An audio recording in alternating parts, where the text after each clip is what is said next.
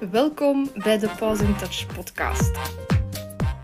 Dit is de podcast voor jou en je reactieve, angstige of agressieve hond. Ik help je in deze podcast om je hond beter te begrijpen, beter te helpen op een moderne manier. Dus force en fear free, zodanig dat jullie terug samen kunnen genieten van leuke dingen. Hallo en welkom bij een nieuwe aflevering. Um, vanuit de auto weer, dit keer. Um, ik kom net van bij een klant. En die klant die heeft een, um, een hond die agressie inzet in vrij veel situaties. En ja, let's face it, dat is niet gemakkelijk. Hè? Want je gaat op den duur het vertrouwen in je hond kwijt zijn. Je gaat beginnen misschien schrik krijgen van je hond. En daardoor kan ook weer uw hond minder op u terugvallen, omdat jij minder betrouwbaar wordt. Net omdat jij dus zelf ook, ja, let's face it, jij wordt zelf ook reactiever. Hè? Dus, ik had een, een melkkorf voorgesteld, um, om dat te beginnen opbouwen, om dat te beginnen trainen, ook voor in-huis, um, om de veiligheid gewoon te garanderen en een beetje ook voor de gemoedsrust. En ik moet eerlijk zijn, ik was een beetje verschoten, want daar kwam dan ineens weerstand um, op het aanleren van een melkkorf. En die mensen zeiden van, ja, maar ja, we hebben toch helemaal geen um, gevaarlijke hond, hè, die zet agressie in. Ja, oké, maar we kunnen dat altijd wel voorspellen. En, en anders is dat zo'n lief beestje. En, al ja, het kwam er eigenlijk op neer dat ze zoiets hadden van, de melkkorf is niet voor onze hond, want onze is niet gevaarlijk. En uh, er zijn nog geen echte bijtincidenten geweest. Het was echt zo meer um, uitvliegen, um, happen in de lucht, um, heel af en toe een keer een broek mee. maar, maar er waren nog geen uh, letsels geweest, nog geen uh, schade, zelfs nog geen blauwe plekken. maar toch. Um, dus ik had een muilkorf aangeraden voor de veiligheid binnen, voor de situaties die een beetje minder voorspelbaar zijn. En ja, ik zeg het, tot mijn verbazing hadden die mensen zoiets van, oei, een muilkorf. Hè? Um, en laat ons eerlijk zijn, de muilkorf heeft gewoon ook um, in dagdagelijkse um, leven nogal een negatieve bijklank. Hè? Daar hangt heel wat taboe, heel wat controverse rond. Maar zeker als het gaat over wat gaan mensen wel niet denken. En dan zitten we weer eigenlijk, denk ik, bij de kern. Um, uiteindelijk, jij zit degene, jij kent uw hond. En jij weet dat hij op andere momenten ook gewoon super lief kan zijn. En dat dat gewoon is omdat hij op die momenten, dat dat even te veel is en dat hij zich niet meer in de hand heeft. En ja, jij ziet dus ook de goede kanten van uw hond. Liefst, denk ik dan. Hè? Um, maar andere mensen zien dat niet altijd. En zeker als je dan gaat wandelen, je moet je melkkorf meenemen naar buiten, dan merk ik dat het extra moeilijk wordt voor veel mensen. Want ja, dan wordt het gekend. Hè? Dan, dan is het zoiets van, oei, ja maar, mijn hond heeft een melkkorf aan en uh, nu gaan andere mensen dat weten. Wel, no offense, lieve schat, maar uh, op dat vlak moeten we ook heel even um, realistisch en eerlijk zijn. Who the hell cares wat dat die andere mensen van uw hond zeggen of denken? Um, jij weet wie dat uw hond is, jij weet wat je daaraan hebt, jij weet waar dat hem het moeilijk mee heeft en jij bent um, aan het werken aan die problemen waar dat uw hond nu moeite mee heeft. Je bent aan het werken daaraan en je bent actief bezig met uw hond te helpen om in meer situaties zichzelf in de hand te kunnen houden en zichzelf te kunnen reguleren. En dat is top. Daar is niet anders over te zeggen dan, dat dat super is. En wat dat andere mensen daarvan denken, als je die tegenkomt op straat en uw hond heeft een welkorf honestly, who cares? Is het niet net gemakkelijk als die opzij gaan of uit de buurt blijven van u en uw hond? Dat je eigenlijk minder kans hebt dat die situaties zich überhaupt gaan voordoen, omwille van het feit dat uw hond er opeens zo gemeen uitziet, um, omwille van het feit dat hij een melkkorf aan heeft. Ik zou dat eigenlijk net bekijken als iets heel handig. Maar, jammer genoeg, um, hangt daar natuurlijk die connotatie aan van, zie eens, die kan uh, haar een hond niet de baas, of uh, zie eens, die hebben uh, een monster opgevoed, of weet ik veel. En om de een of andere reden wordt dat dus geassocieerd met een soort van persoonlijk falen. Alsof dat het uw fout is dat u een hond agressie inzet. En dat jij een slechte eigenaar bent omdat jij uw hond een melkkorf moet aandoen. Tussen aanhalingstekens. Maar eigenlijk is het net andersom. Uw hond heeft ergens moeite mee en jij hebt dan het verstand en het verantwoordelijkheidsbesef om uw hond een melkkorf op te zetten. Voor mij, echt waar, elke hond zou een melkkorf moeten kennen. Um, niet alleen just in case, hè, want uiteindelijk als u een hond um, een keer ergens iets serieus voorkrijgt en die is gewond of die heeft pijn en die moet naar een dierenarts en die is dan geen melkkorf gewoon, ja, hmm, uh, dan is dat weer iets dat er bovenop komt. Terwijl als die een hond gewoon al de melkkorf kent en die, die associeert dat ook effectief met een soort van uh, gevoel of signaal van veiligheid, dan kan dat net die een hond helpen in die situatie. En bijkomend, als hij um, toch omwille van de pijn zou, zou kunnen reageren, ja, dan heb je die laag van veiligheid, dan, dan heb je dat, die vorm van management, die laag van veiligheid, um, dat zowel u als uw hond kan beschermen. En dat is echt iets wat we niet mogen onderschatten. Want stel nu, dat je zegt van, oh nee, de mensen, en oei oei en ai ai, wat gaan ze dan niet denken? En die gaan denken dat een hond een gevaarlijk zot is, en oei oei oei. Um, en dan je zegt van, nee, ik ga dat niet aandoen, die muilkorf, um, en ik ga gewoon zo wandelen, en zo verder. Stel nu dat je een klein hondje hebt, dan is de kans reëel dat mensen zoiets gaan hebben van, oh, dat is een schattig hondje. En dat uw hond dus nog meer in situaties terechtkomt die voor uw hond te moeilijk zijn.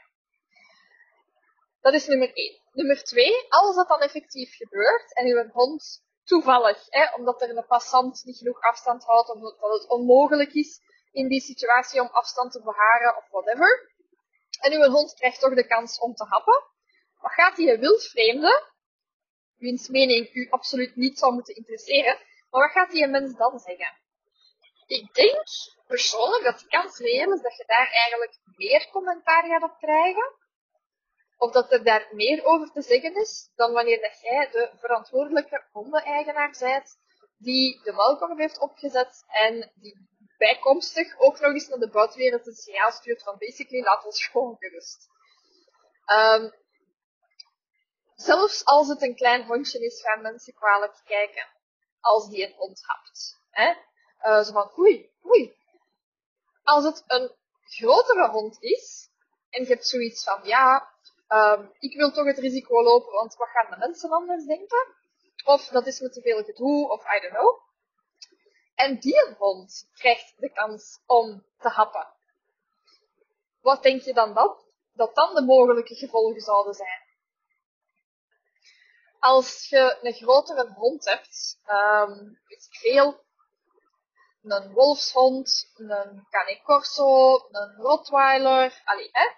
Dat zijn sowieso al rassen die al een beetje een kwalijkere naam hebben. Jammer genoeg. En als jij daar dan passeert met je hond, die ook natuurlijk, volgens het cliché dan, agressie inzet, wat doet dat denk je bij de mensen in hun hoofd? Zo van, zie je dat? Zie je dat wel? En daarbij komt dus dat dan als dat verder gaat, hè, dus stel dat dat een, een, een, beet is, en stel dat die mensen zitten van, ja, maar ja, ik pik dit niet, um, weet ik veel, en die dreigen om u um, rechtszaak aan uw broek te doen. Ja, weet je, die, die rassen die hebben sowieso al een beetje een kwalijkere naam. Dus mensen die in het rechtssysteem zitten, die worden daar ook deels door beïnvloed. Hè. Um, en je hebt daarin twee kampen. Hè. Je hebt de mensen die zeggen, nee, dat is 100% een eigenaar zijn schuld. Uh, en dan heb je anderen van, ja, zie dat wel, dat ras, en oei oei en ai. Hoe dan ook, jij verliest. Want jij bent uiteindelijk de eigenaar van de hond dat je beter heeft. En een deel van die schuld tussen aanhalingstekens gaat bij u komen te liggen. Ten tweede, uw hond, die is helemaal gezien. Want vanaf dat moment heeft hij een bijtincident op zijn naam. Dat is een hond die gebeten heeft. Um, met alle gevolgen van dien. Hè, want let's face it, uh, als dat een zwaar bijtincident is, dan kunnen daar ook echt serieuze gevolgen aan gehangen worden. En het kan zelfs zijn dat het zo ver gaat dat uw hond in beslag genomen wordt, dat uw hond eventueel um, ja, via het gerecht uh, gedwongen wordt ingeslapen en dat soort toestanden.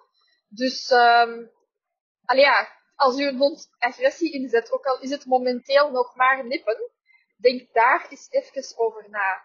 Over wat dat de mogelijke gevolgen zouden kunnen zijn. En natuurlijk, je omgeving, ja, die, die zijn ook niet echt geholpen, want er is gebeten. Hè? Dus de, de partij die gebeten is geweest, ja, die is dan uiteindelijk ook wel het slachtoffer. Dus wat heb je? Drie verliezende partijen. Die het alle drie niet, niet zo hebben bedoeld, maar bon, dat is dan de situatie. Doe uzelf dat niet aan, doe uw hond dat niet aan. En weet je, die persoon die dat eventueel daar een idee over zou kunnen hebben, teruggesteld, fuck it. Allee, wat maakt het uit wat die mensen van u denken? Jij weet wie dat uw hond is. Jij weet wat dat gaan doen zijn. Jij weet dat je uw verantwoordelijkheid neemt op het moment dat je een hond met elkaar aandoet. En ik zeg het, ik heb veel liever hondenbaasjes of hondeneigenaren, hondenouders, hoe dat je jezelf ook wilt identificeren, um, die de verantwoordelijkheid nemen en zeggen van kijk, mijn hond heeft het hier moeilijk mee. Ik ga die situaties vermijden. Ik ga ondertussen op training inzetten. Maar ondertussen gebruik ik ook mijn gezond verstand en um, zorg ik dat ik de veiligheid zoveel mogelijk kan garanderen. Door één, met een hond altijd aan de lijn te houden. En twee, van die een welkomst aan te doen, just in case. Punt. Ik weet het, hè, bij die mensen dat ik vandaag ben geweest, hè, dat is dan even zo van, wow. Maar het is uiteindelijk altijd beter om op veilig te spelen, dan een risico te nemen waarvan dat je eigenlijk al, eigenlijk al goed genoeg weet dat het achteraf het niet gaat waard zijn dat je dat risico hebt genomen. Het is uiteindelijk maar een muilkorf. En als dat goed wordt aangeleerd, wat dat echt wel de bedoeling is, dan hoort dat bij je hond te zitten zoals dat als jij je zonnebril in de zomer opzet. Um, en als je dat heel goed hebt getraind, dan kan dat zelfs zijn dat uw hond aan die muilkorf de associatie van veiligheid ligt. Zo van, ah oké, ik heb mijn, soms wordt het ook zo een feestmus of een feestsnoet uh, genoemd. Hè. Um, ik heb mijn muilkorf of mijn feestsnoet op mijn, uh, op mijn muil op mijn, mijn snuit. Dus ik kan, nu, kan er, nu kan er mij niks gebeuren en nu ga ik het gewoon leuke dingen regelen. Leuke activiteiten, uh, snuffelen, uh, lekkers uh, krijgen, al die zaken.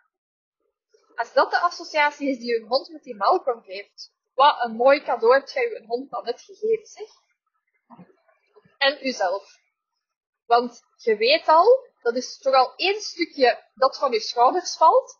Je weet al, moest er ooit iets verkeerd lopen, dan kan mijn hond al veel minder schade aanrichten, want hij kan op zich al niet meer bijten dat gezegd zijnde, een muilkorf is niet foolproof. Hè? Uh, een hond kan nog altijd een muzzle punch geven. Dat is basically met de snuit echt zo ja, slaan. Uh, als je een grotere hond hebt en die komt met zijn 50, 60, weet ik veel, 70 kilo um, op iemand afgelopen en die geeft dan een bodyslam van je welste, ja, zeker als dat bij kinderen gebeurt, dan gaat je ook schade hebben. Hè?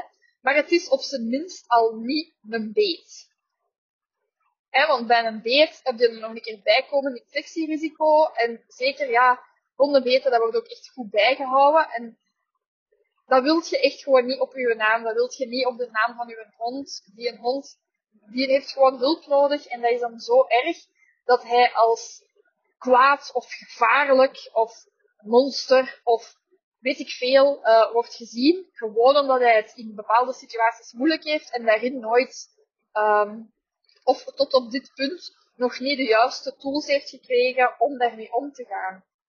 That's it. Dat is eigenlijk, als je het zo bekijkt, super erg voor die hond ook. Um, dus ja, neem gewoon uw verantwoordelijkheid teruggesteld. Fuck wat de andere mensen daarvan denken. Uh, zij moeten niet met hun hond samenleven. En in die end gaan zij ook niet degene zijn die gaan opdraaien voor de gevolgen, moest het verkeerd lopen. Hè? Um, dat weet jij ook. Als het zou de soep inlopen, dan zit jij degene die ervoor opdraait. Um, sorry, even afgeleid. Ik had bijna mijn afslag gemist. Of voor de Nederlanders de uitrit. Ik weet niet of het uitrit is, maar zwart, maakt niet uit. Ik hoop dat je het ik zeg. Um, dus, maalkorf, jee, uh, aanleren, niet zomaar opzetten. En weet ook dat zelfs met een muilkorf dat je nog altijd moet instaan voor de veiligheid van je hond. Dat je die nog altijd niet zomaar in een situatie kunt gaan droppen van hier trek je plan en zoek het uit. Um, want dan ja, gaan we ook weer helemaal voorbij aan de point of, of the story, om het zo te zeggen. En um, dat was bij deze mensen ook wel deels de reden waarom dat ze zo'n beetje ja, weerstand hadden op het hele gebruik van de muilkorf. Omdat er zijn nog altijd heel veel trainers out there um, jammer genoeg, die een muilkorf inzetten, net als soort van hulpmiddel om de hond in moeilijke situaties te kunnen zetten, om die dan helemaal te overspoelen. En um, die op die manier, zo gezegd, tussen aanhalingstekens, trainen. Hè? Daar is niet veel training aan, maar oké. Um, ja, dat is natuurlijk niet de bedoeling in een uh, welzijnsgerichte aanpak. Wat dat wij net willen doen, is die honden opzetten voor succes. Uh, en die muilkorf is gewoon een extra laag van veiligheid. Maar dat wil niet zeggen dat we met die muilkorf opeens meer gaan proberen, of die een hond in moeilijkere situaties gaan brengen, dan dat we zouden doen zonder muilkorf. Absoluut niet. Het is gewoon een, een extra laag van veiligheid. Net zoals dat je je hond aan een leiband hangt, net zoals dat je met babyhekjes kan werken, net zoals dat je je hond soms in een andere ruimte plaatst. Zo kun je, net zoals dat je je ramen afplakt, uh, als je hond daar uh, reageert op, uh, op beweging of visuele prikkels. En ja, zo kun je echt de ook bekijken. Dat neemt het stuk training niet weg. Dat, dat is geen oplossing voor je situatie, maar het zorgt er gewoon voor dat je veilig bent en dat je hond veilig is. Dus ik hoop, um, als dat nog niet het geval was en dat je misschien nog geen voorstander was van een muilkorf, dat dat bij deze um, al op zijn minst een beetje is omgedraaid, of dat je er op zijn minst um, ja, voor open staat. Want trust me when I say, het is echt niet de moeite om je hond in situaties te brengen uh, waar dat hij eventueel moeite mee heeft. Onbedoeld vaak, hè, want die prikkels die komen dan een hoek om en ah, dan is het al gebeurd. Um, maar als uw hond op dat moment geen melkomf aan heeft en hij zet agressie in, ja, je wilt gewoon dat soort ervaringen niet meemaken. Dat is eigenlijk heel simpel. Um, dus voilà. Ik hoop dat ik u heb kunnen inspireren om uw hond eventueel toch een melkorf aan te leren. Um, dat is ook gewoon voor naar het buitenland toe heel handig. Er zijn gewoon ook plaatsen waar dat het verplicht is. Dat is voor bij uw dierenarts super handig als u een hond dat kent. Um, ja, ik kan eigenlijk niet genoeg het belang van het aanleren van een muilkorf voor elke hond aanraden. Um, zeg het, stom voorbeeldje misschien, maar al is het maar gewoon dat je een hond een muilkorf aandoet, stel dat je hond zelfs geen agressie inzet, maar hij blaft gewoon, hè, dus reactief aan de lijn, en je doet je hond een muilkorf om, geloof me vrij, die mensen met hun loslopers, die gaan toch al iets meer de neiging hebben om hun hond bij hun te houden. Mensen met uh, losse handjes, om het zo te zeggen, hè. ik zie graag honden en alle honden zien mij graag ja, die gaan ook minder de neiging hebben om uw hond te komen aaien als die een muilkorf aan heeft. Um, ja, in het algemeen, mensen die met hun hond op stap zijn, eh, die gaan ook minder de neiging hebben om ongevraagd toenadering te zoeken, net omdat uw hond een muilkorf aan heeft. Dus eigenlijk, in a way, is dat qua management tool nog handiger dan het gele lintje of fluo of het gele bandana of, of andere visuele tekenen. Um, eigenlijk werkt de melkorf nog beter. Dus ik hoop dat ik u daarmee heb kunnen inspireren om het toch een kans te geven. Um, en zeg het, you'll hoe gevaarlijker uw hond eruit ziet, ook al is dat, dat jij weet dat dat echt een schatje van, van een hond is die geen vlieg kwaad doet, dan nog is het een hele handige tool om je hond te helpen op straat, gewoon omdat mensen gemakkelijker gaan wegblijven. Alright, dit was het voor vandaag. En uh, ik hoor of zie je graag volgende week. Dat was het voor deze week.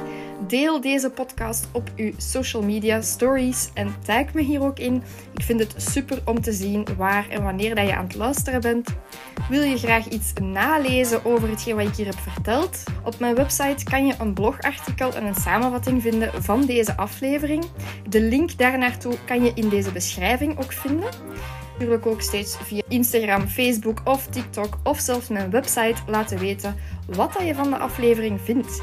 Op social media ben ik te vinden onder Pause in Touch en op mijn website www.pauseintouch.be. Beide zijn natuurlijk ook gelinkt in de beschrijving onder deze podcast.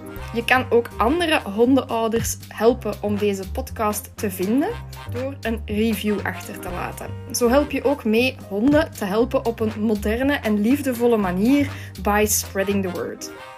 Dan zie ik je nu heel graag volgende week voor een nieuwe aflevering.